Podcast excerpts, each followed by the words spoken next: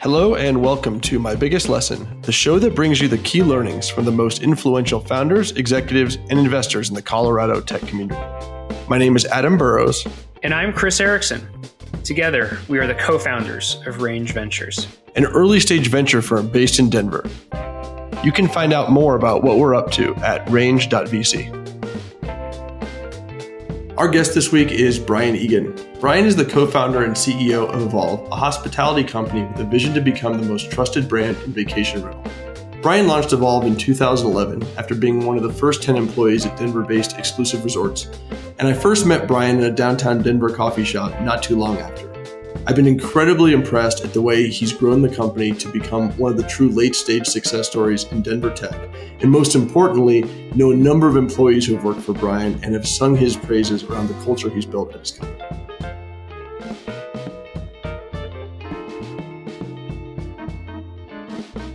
Brian, thanks so much for joining us.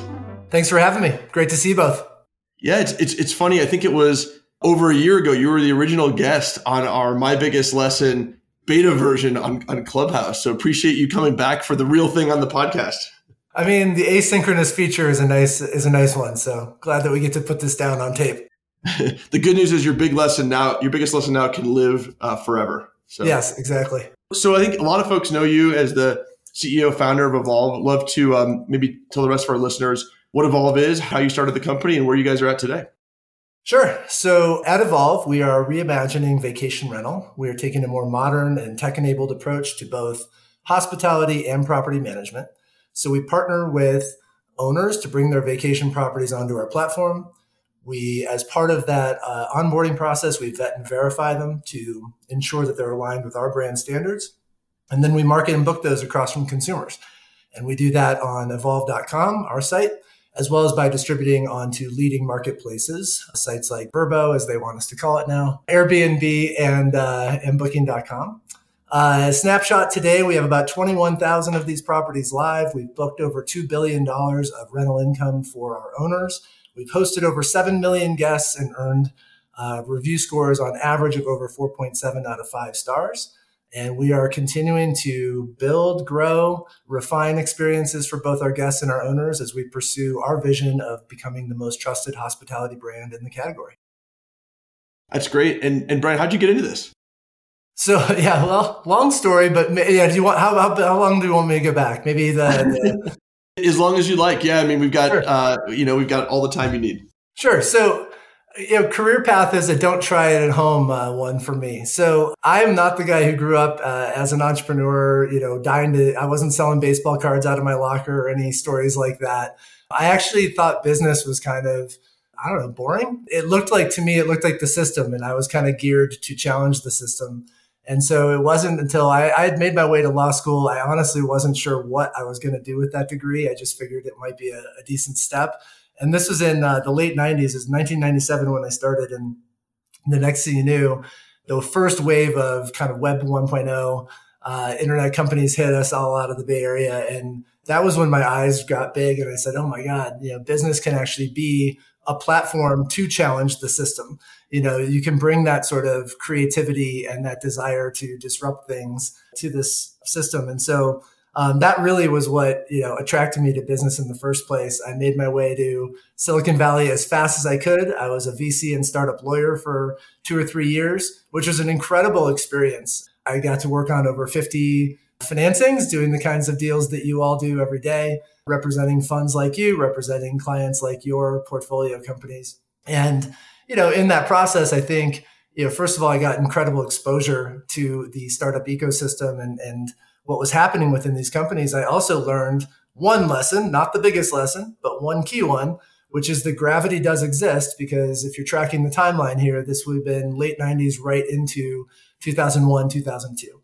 And so this is when, what we call the dot-com bubble crashed, and 9/11 certainly compounded that. And I got to see my first version of what it looks like when, half your portfolio companies or your clients in this case, go out of business, when half your law firm class gets laid off. It was a difficult, challenging moment. And it was also one that made me realize that my passion really lied in being an operator, that I wanted to, I was at the right table, I was in the wrong chair. And so that was actually what drove me to join a company in Colorado called Exclusive Resorts. I was one of the first 10 employees there. And that really brought me back to some hospitality roots. I had grown up working in the restaurant industry and absolutely loved the notion of hospitality, and found the model of that company just fascinating, had some close connections with the founding team there. Came on as one of the first 10 employees. That brought me to move to Colorado in early 2004, spent 7 years plus helping to build that business. A lot of interesting twists and turns there, but it ultimately, and this will could become relevant in my biggest lesson, ultimately also hit the second of the big macro events of my career, which was the Great Recession. So we don't have to dive into all the details, but Exclusive Resorts, being a luxury destination club, was kind of perfectly poised to be knocked over by a recession that was focused on real estate values, one's ability to borrow money against them, and luxury consumer spending. Those are kind of the three drivers of that business. And ultimately, again, sort of a big moment that caused me to reflect and say, it's time to put a shot on goal here as a founder. So I partnered with one of my other early Exclusive Resorts teammates, Adam Sherry, and we left to co-found Evolve. We launched the company in late 2011. And, a lot of hard work, blood, sweat, and tears later, here we are today. Well, Brian, we might have to, I'm just watching the stock market this morning. We might have to have you back on for a my biggest lesson, what happens when the market corrects, coming up is our next one. I'm a bit of an expert on these. I think I've seen the other shoe drop about 5 times in my career now. Perfect. We'll do it Dan Carlin hardcore history style and make it 6 hours instead of 20 minutes. So we'll go through all the details. So Brian, you've been in Colorado for, I think, roughly 20 so years. And I think you've seen Colorado tech from, maybe when it was nascent to where it is today. Would love your perspective on the evolution of the tech ecosystem here in Colorado and what gets you excited about it today. Yeah, it's been fascinating. I mean, when I first moved here, let's start with telling all of my friends and my colleagues in the Bay Area that I'm going to move to Denver. By the way, I skipped this part, but the job I took at Exclusive Resorts, having been on this, partner track job at a law firm in the Bay Area called Gunderson Detmer, was a commission-only sales rep selling memberships into this business model that had never existed before. And the whole club or business had launched, I think, 3 months before I joined the company. So it was a bit of a violent career move. And interestingly, that made more sense to everyone in the Bay Area than my move to Denver. So that tells you a lot. I mean, everyone's like, okay, yeah, you've completely thrown everything out and started over on your career. Great. That makes perfect sense to us. But why are you moving to Denver? And at that time, honestly, I think my read was getting here, there just wasn't a whole lot of activity, and clearly one theme was that the companies that had been built, and it's not to disparage anybody from that had been building in the 90s and early 2000s, I think they had done some really great work, but it seemed like every time they got to any level of traction, the companies would get sold, they'd get moved out of town, they'd become kind of outposts of these larger coastal tech companies. And that was, a big narrative. Let's call it 2003. Fast forward to when we were starting Evolve, 2010, 2011. I think at that time, the good news was Techstars had launched. There was a bunch of really great companies, in the pipeline earlier stage. There still wasn't a lot of growth stories to look at. There wasn't a lot of institutional capital. And what we got as feedback when we were, starting the company was 2 things. One was, well, will you move your company to California? No. 2 was actually, will you move your company to Boulder? Which cracked me up. It was like, okay, Denver is still not even on the map enough. And then, you fast forward to today and it's like, it's amazing. I mean, it's incredible to see now that we have, I think, truly an order of magnitude greater number of companies in the top of the pipeline and the seed and A stages. We have an order of magnitude more companies in the growth stages, some of which I'm really proud to say are kind of our vintage, right? I mean, I remember meeting Brian Leach at Ibotta in a coffee shop when we were both, in the early innings of these things. And I think truly from both an institutional capital, and I'm talking about true institutional capital, right? Like our largest investor is T. Rowe Price, right? The institutional capital and the talent, I think, have truly come to view Denver and Colorado broadly as a feature, not a bug, as they say. And to me, I think that's made all the difference. When I look forward, I get even more excited because I'm a product of this, right? I went through 7 years as an early employee at a company that sort of served as the foundation on which I could then go become a founder. And I think there's probably 100 times as many people getting that experience in the Colorado ecosystem today. So when you combine that with the capital and the talent, I don't see any reason why we're not looking at, 2 and 3 more generations here of turning this flywheel faster and growing even bigger and better companies. Brian, obviously we agree, and we're counting on companies like Evolve to be that training ground, right, for the next generation of entrepreneurs and execs in the ecosystem. Can't wait for you to back somebody who I don't want anybody to leave Evolve, of course, but I would be really proud to have you all backing somebody building something great. We're looking forward to it. Well, since there haven't been a lot of Evolve spinouts quite yet, what's a company in the local ecosystem that you're excited about right now? Sure, I'll give you two actually. One that's near and dear to me is Nomad Lease, and largely because they are working on a prop tech, supporting landlords type of, they're in the long-term rental space. So that model just appeals to me and sort of the real estate roots as well. The other one is Liz and her team at Suna, because they're supporting SMBs, small to medium-sized businesses. And I think of our owners at Evolve very much as small to medium-sized businesses, right? So I think folks and in both cases, they're really doing this. I think taking what we have learned how to do in the startup ecosystem and applying it in ways that help to enable micro entrepreneurs and small to medium-sized businesses to go, achieve their goals and bring their visions to life. I think that's really just a fulfilling mission and vision, and I'm really proud of the work being done at those two companies. Great. So Brian, let's jump into why we're here today. We'd love to hear the biggest lesson that you've learned over your career, either before or while building Evolve. What's the lesson? How did you learn it? And how does it change how you work today? Sure. So the lesson, the headline is start with culture. And when I learned that lesson, I would say, it's really been a thread that ran throughout my career. I think the seminal moment here was launching Evolve and the process of building Evolve, which I'll get into in 1 second. But I also want to be clear that it's a lesson I'm continuing to learn through till today. And it's actually the ability to look back and have the benefit of hindsight. I consider myself really lucky to be a co-founder CEO who is still operating a company after 10 plus years. That's not something that everyone gets an opportunity to do. And I think with that has come a perspective on the origins of Evolve and the things that are still paying off to this day that really inform this lesson. I also just want to be a quick disclosure that I don't think by any stretch that we have culture figured out at Evolve, right? I'm going to talk a bit about culture, but it is a constant act of refinement and a work in progress. And we have a lot of exciting things ahead and a lot of work to do, and certainly still lots of interesting challenges and opportunities. So I don't want anyone to think this is a victory lap. It's far from it. But if I go back to the origin, what I want everyone to know is Adam and I started this company in his basement in central Denver.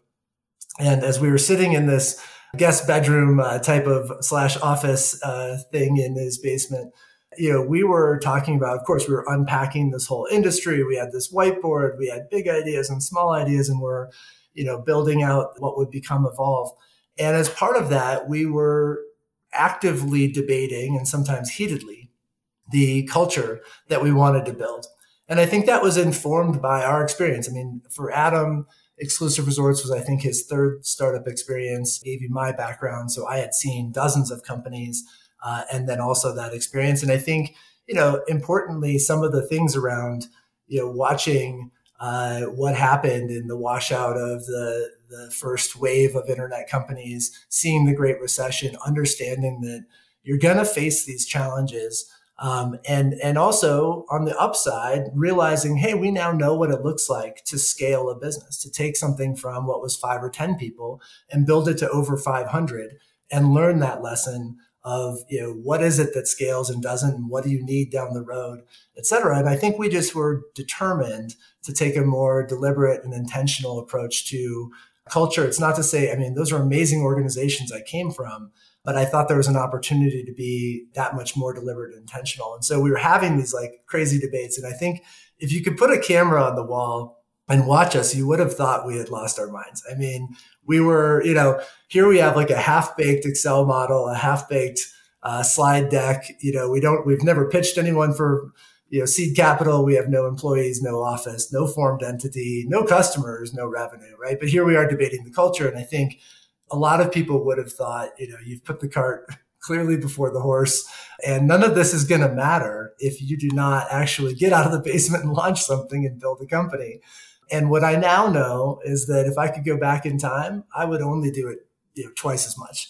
I would mix shift towards that conversation and away from everything else. And I would do that for three big reasons. The first is it is absolutely the heaviest lever that you can pull in terms of determining the future success and trajectory of the business. All these other inputs are, you know, there's myriad other inputs, but all of them don't add up to what culture does together. The second one related is it's the only lever available to you that you actually control. All the other inputs that go into that, right? What is Airbnb going to launch? How are investors going to do this? How much does office space cost? Like, you know, all of it. How much is it going to cost us to acquire an owner? What does the LTV look like? Those are all out of your control at some level. There's externalities. And so for us, realizing, you know, this was the thing we can control. No one else gets a vote except for the people who work at Evolve. And then the last one, and I think this is important, is it was prevailing at that time. I think that this is eased. I just want to make sure I'm explicit about it, that culture is ultimately the operating system of the business. It is the thing. You are answering the question, what gets rewarded? And there's a whole thing that we can unpack there, but I would just say, I want everyone to know that my experience and the lesson I've learned is that culture is not adjacent to business results. It is not an offset to the business results. In my opinion, it is the pathway to the business results. And so if I could go back again, I'd only spend twice as much time on it. So Brian, if you sort of, you know, travel back in time to the culture that you laid out when you were starting Evolve, and you look at the culture you have today, how close are you to your original vision? And then were there key inflection points along the way as you grew and scaled where you had to do things differently to maintain that culture? Yeah, it's a great question. I would say that we are very much aligned, my headline, we're very much aligned with the culture that we had laid out and architected. However, we've grown and developed a lot. And I think that's maybe the starting point to answer that question is, it's really important in my mind to architect the culture to change, that you don't ever, you know, I get this question a lot. Wow, we love the question. I get it internally. We love the culture at Evolve. How are we going to maintain it? And my answer is always, that's not our goal. Our goal is to grow it and develop it and refine it and improve it. And I think that's true along the way. And the way I think about that is it's our job, it's my job as the co-founder and CEO of the company to draw the edges of the culture and to lay down kind of that core of here are the values, here's the mission, here's the vision, here's our commitments to things like, you know, inclusion, and here's what we're going to be about. Here's what's inside and what's outside. But what's inside and between those edges, that's entirely up to the team to decide, right? Populate that however you would like. And most importantly, populate that with, you know, who you are and bring your authentic self, your lived experiences to that. And I hope that that continues to create this environment of being both structured, but also organic and nimble and able to adapt. To translate that into a couple of things that have happened specifically, I'd say, you know, one would be, I just mentioned inclusion. You know, starting in 2011, 2012, we were in a very different place. I was in a different place personally in my journey. We were in a different place, I think, as a culture, nationally, internationally, as well as in the business world. And so that's been something, a muscle that I think we've really had to build over time. Certainly was put to a pressure test in 2020 and continues to this day. And that's been something that we've had to kind of say, as I said to the company at that time, you know, it was more implicit within our culture, and we had to bring it up and make it explicit and define it more clearly. and articulate that commitment, in more explicit terms. So that would be one dimension of, hey, we have to build and refine and improve. It wasn't all there on day one, but it was in there. Another example is hospitality, super core to us as a business, but it wasn't until just a few years ago that we realized we had not defined our own version of hospitality, what we call E2E hospitality, as in the name Evolve. And, that's so core to everything we do, to every interaction that we have with each other, with our owners, with our guests, with our partners. And yet we hadn't, framed up our own version of it. And so I think those types of things, there's also some tactical things, right? I mean, you start out and every Friday afternoon, 9, 10, 20, 30 people are pulling a chair up at 4 o'clock on Friday and cracking a beer and talking about the business in this kind of organic town hall format. That doesn't work when you have 900 people, right? I mean, that's not how you do things.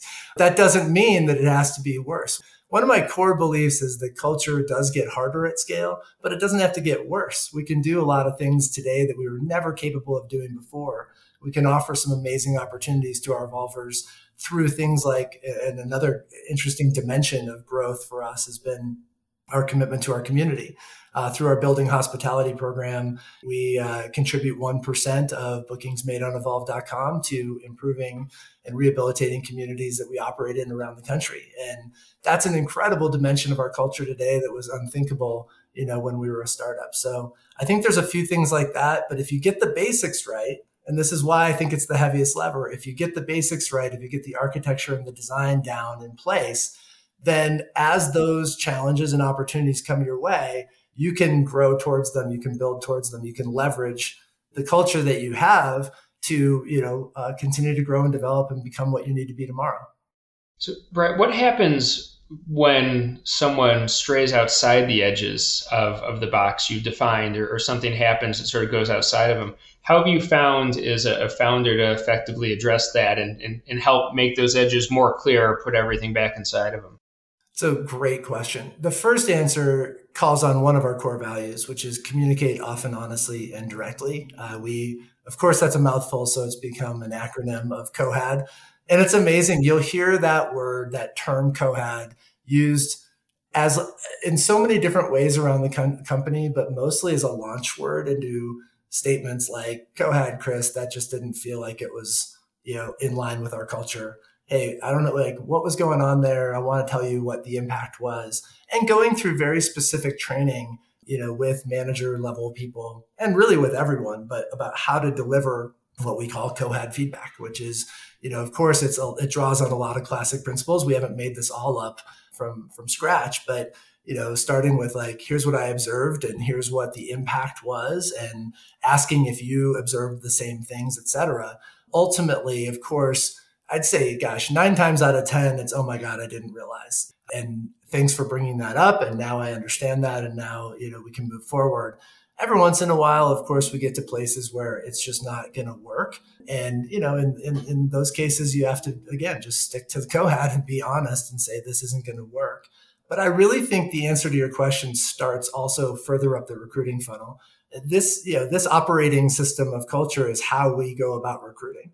One of the first questions we ask on an application to Evolve is pick a value off of our list and tell us why it resonates with you. Right. And that becomes one of the core, ways in which we even identify our future teammates. If we're talking about all of this, once you've been at Evolve for 6 or 12 months, it's far too late. Brian, that's great. Thanks so much for being on and doing this again. Your lesson live on in perpetuity. It's a good one and an important one. Where can our listeners follow with what you're up to and what the company's up to? Sure. So you can, first of all, thanks for having me on. It's great to be here, and thanks for everything that you two are doing and your team is doing for the community here in Colorado. So you can find out more about the company at evolve.com, and that'll include all of the links to where you can follow the company on social. And for me, the best place is on LinkedIn. I'm /Brian W. Egan. Brian with an I. Thanks, Brian. Thanks much.